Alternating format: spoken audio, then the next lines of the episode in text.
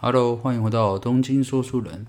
今天我们来讲讲一个有趣的主题啊，就是说，呃，Netflix 真的只靠音乐串流就打败百事达了吗？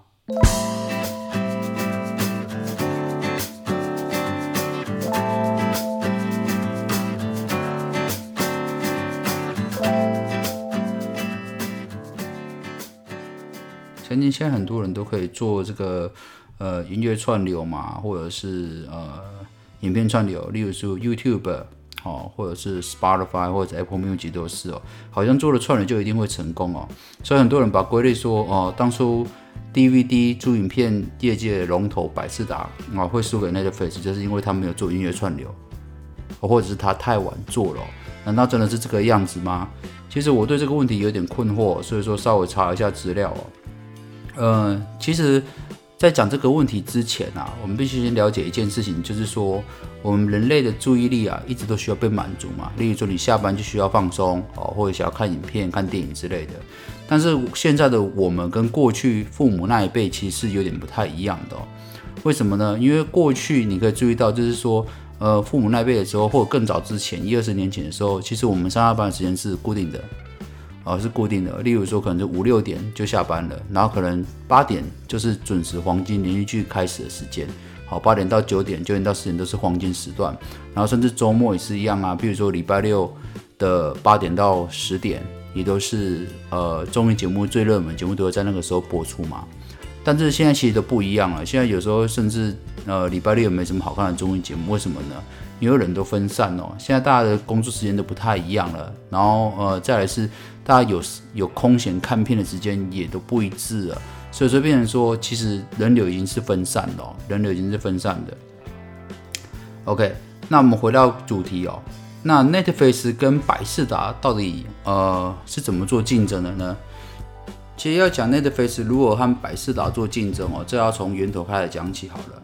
那大家都知道说，百事达原本是做 DVD 出租行业的嘛，所以说你以前要到百事达借个片，你可能要骑车、开车哦过去百事达那边哦缴缴交会员证，然后租片，然后但是百事达有个很大问题是常常租不到冷门的片嘛，它都是放那些热门片子比较多，然后再是我印象很深刻的是在百事达租影片的话，常常就是有时候忘记还片，那个租金。那个罚金都很重哦，甚至有时候罚金都比租片还贵哦，所以这是我印象很深刻的。那 Netflix 出来之后，呃，为了想要跟百事达做竞争，它当然要做一些区隔化嘛，毕竟它是新来的嘛。所以说 Netflix 做了哪些区隔呢？第一个是说，他们不需要你去店面租影片，他只要说哦，你要订什么片，我直接寄到你家去就好了。然后你看完片子也直接寄邮寄回去给我就好了，所以他第一个想法是先降低哦租片的困难度。好，然后第二个就是说，呃，既然是是从仓库寄出去给你嘛，所以他们仓储只要够大，各式各样的片都会有，所以说 Netflix 比较容易，比百事达更容易找到一些你想看冷门的片子，所以它片源是更多一些。然后再是 Netflix 也针对这个罚金重问题做一些区别，就是说哦，我们的宽限期比较长，而且我们罚金比较没有那么重。OK，所以说 Netflix 就靠这三个方式来跟百事达做竞争哦。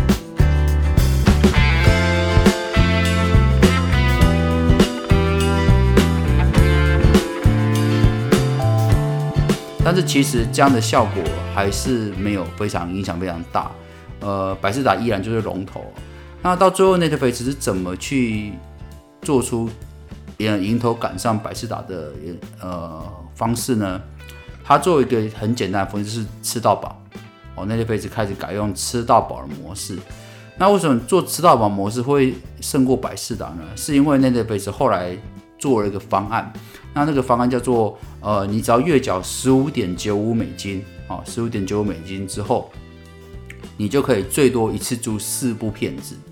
那因为为什么要这样子做呢？是因为 Netflix 发现哈，很多用户他之所以会被罚款没有去还片，不是因为他不想来还片，而是有时候啊你也知道，有时候工作一忙或连续加班两三天，他片子都来不及看了嘛，所以他就舍不得还，所以他想把片子看完再还，就导致到最后变成有罚金嘛。所以 Netflix 他这个月缴的方案，十五点九美金的方案，就是说你可以有四部片子啊在你手上，然后你哪部片子看完之后，你先还就可以再接一部片子。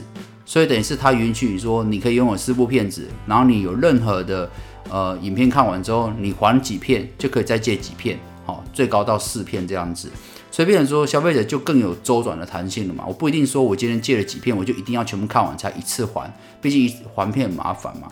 那我可以呃弹性的选择说，反正我没看完就继续留着，有看完了还了再借新片这样子。所以 Netflix 就靠这一招拉开了跟百事达更大的距离哦，更不一样的策略了。而且月缴十五点九五美金这个政策对 Netflix 其实是一件非常好的事情。为什么？因为既然是月缴，所以他们的现金流就非收入就非常非常的稳定了。呃，为什么这样讲呢？因为假设好了，你像百事达，它可能每个月的收益都会有落差。如果大片上映的大片下档，然后做成 DVD 的时候，是不是它这阵子的租片人就比较多，所以他那个月营业额可能会比较高一些？但是如果连续一两个月都没什么大片的话，那他的营业额就会下降。但是 Netflix 如果采用月包制的话，等于是他会员的收入是比较稳定的，所以说相对来它比较好做未来的规划跟资金的运用哦。OK，然后当然啦，这一步棋让 Netflix 可以开始跟百事达做竞争了哦。那真正追上百事达，甚至超越百事达，就是像像后来大家比较了解，就是他把租 DVD 这件事情改成做影音串流。那事实上，Netflix 一开始做影音串流也没有那么顺利哦。为什么？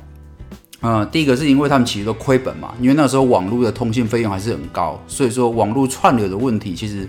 对 Netflix 来讲，它的财务负担是很重的。然后，所以说，再来一件事情就是说，它的呃片源，它这些影片、电影啊，都要跟人家谈授权嘛。那授权费也非常高啊，所以会造成说 Netflix 的财务压力非常大。但是 Netflix 一直专注在什么呢？他觉得说，只要把改成 DVD、改成串流的方式之后，以后再也没有所谓的租片跟还片的问题，那也没有什么邮递。影片给你，让你说你没收到的问题，所以说他们一直觉得这个是在降低消费者借片的阻力哦，所以说他们一直很坚持要做串流这个方向，虽然一开始是亏本的。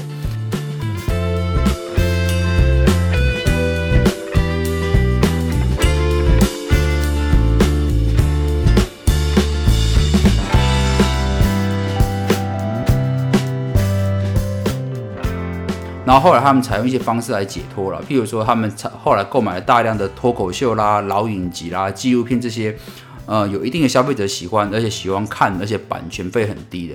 我举个例子好了，Netflix 上面有一部老影集，我相信大家都听过，像呃这部影集叫《六人行》。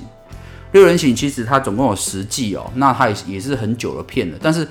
呃，我一直觉得《六人行》是很好笑的影片，而且学英语也不错。那就算你不学英语，光看每一集大概二十几分钟而已，是个短片，所以下班有时候觉得很烦哦，舒压，你稍微看个一两集，笑一笑，时间很快就过了哦。然后，所以我觉得《六人行》就会让我想一再再看哦。那这种的相对之下，对 Netflix 对 Netflix 来讲，就是一件一种很小的投资，但是有很大的收益嘛。好，接下来我们要谈谈 Netflix。更进一步的进化了。那现在 Netflix 除了串流影片之外，它进化到什么程度？这是大家知道的。呃，如果你在订阅 Netflix，你就知道 Netflix 上面有很多很多就是自制的影片哦，自制的影片。那这些影片你会知道，这是 Netflix 自己出钱请人家下去拍的，而不是像以往说我一定要去购买版权。那为什么？因为刚才讲过，有些版权费实在太贵了，而且有时候看你生意好，它就一直涨版权费，你完全没有招架之力哦。所以说 Netflix。现在已经开始说哦，我就尽量影片都自己拍，比较好控管我的成本。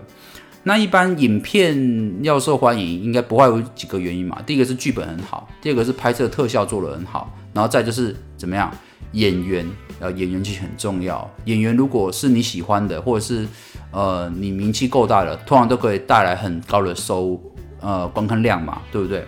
那演员的怎么分演员的 A、B 咖呢？其实演员 A 咖的话，大部分都会满足几个条件嘛。例如说，第一个啊，演技很好哦；第二个名气很大；第三个是他很会引流进来，因为名气大就很容易引流进来，引观众进来看嘛。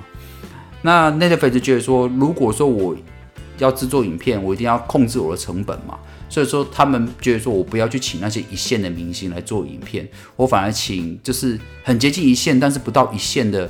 有够名气的演员来演哦，例如说，呃，像呃漫威，大家都看漫威的电影里面，呃，漫威电影里面有百分之八十的演员报酬都被小劳勃劳拿走了，就是演钢铁的那一位，他囊括整个百分之八十所有的片酬。那剩下的像美国队长啊、黑寡妇这些这么有名的哦，他们是只领剩下二三十趴而已。所以说你可以理解到，就是说，哎，像假设美国队长，像美国队长这一位，他他来演美国队长的时候，他名气够大，但是他的片酬没那么高，他就很适合来担任 Netflix 的哦电影的主角。所以他们就像 Netflix 就就请了他来当呃某些片的主角。那或者是像呃钢铁人的导演强法洛哦，他在 Netflix 有有做一个美食烹饪的节目哦。那这个美食烹饪节目，他就他就刻意去找了。呃，以前合作伙伴小劳勃道尼来来做这集一某一集的嘉宾哦。那你想想看，你请小劳勃道你来拍两个小时的电影，可能这个片酬都是几千万美金在起跳的哦。但是他来拍这个两个小时的烹饪片，他只收了客串费五万块美金诶，简直是差了十万八千里哦。但是光是这一集，他一样那的粉丝可以让消费者哦观看者耗掉两个小时来看这部影片，然后又赚到了收视率。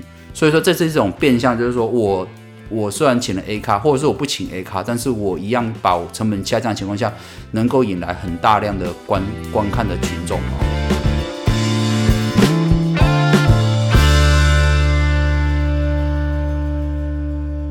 OK，然后所以说，呃。我觉得 Netflix 在这边，它有很多做法都是呃颠覆我们以往的想法，但是它又又不是说啊凭空想出来的。其实这些东西都是以前就有人在做的事情哦。然后我觉得印象最深刻的是，像最近日本的动漫界也因为 Netflix 而有引起很大的变革哦。那怎么讲呢？因为我前阵听说，就是说呃，进阶巨人已经要做呃最后一季了嘛。这部动漫有在看的人都知道，它算是日本动漫非常有名的哦。然后第五季很明显就是结尾篇了啦。可是居然很震惊的是说，原本前四季把漫画改成呃影片叫动漫嘛，把改成动漫的公制作公司他们说我们第五季不接了。即使他前四季做的都口碑都非常好，比如他的技术水准是非常高的，可是第五季他反而不接了。明明是一件会赚钱的事情，那为什么这间动漫公司不接了呢？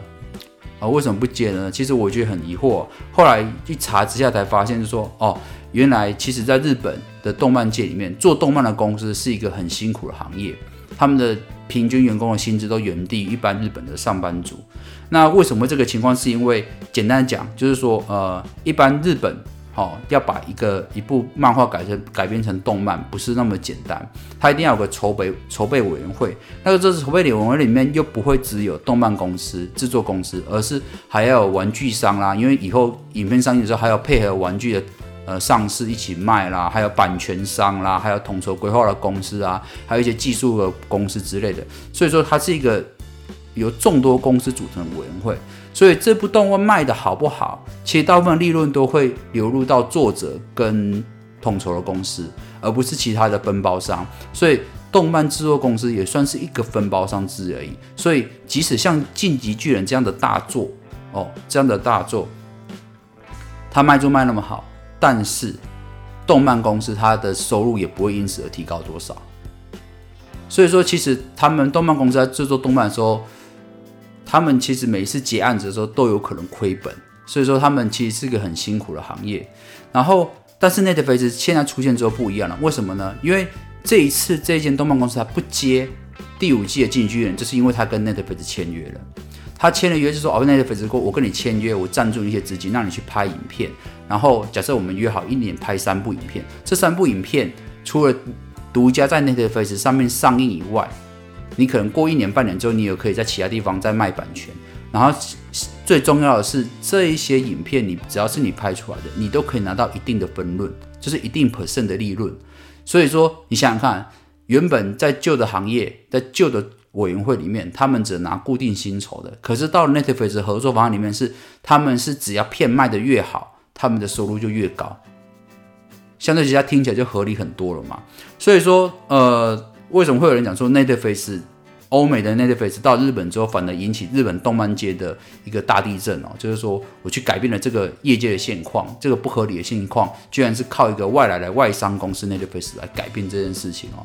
所以，我真的觉得 Netflix 是一件是一间非常有创新的公司。虽然你会觉得说他在做，你就是在播影片，你就在放影片给我们看，但他其实你从这一路听来，他跟百事达的竞争，从由呃从原本要到店里面去取 DVD，它改成邮寄，改成月包方案，然后甚至怎么去降低自变成本，怎么样去跟更多的片商、跟更多的演员合作，他们其实都动了很多脑袋去想，去创造新的利润或新的市场出来。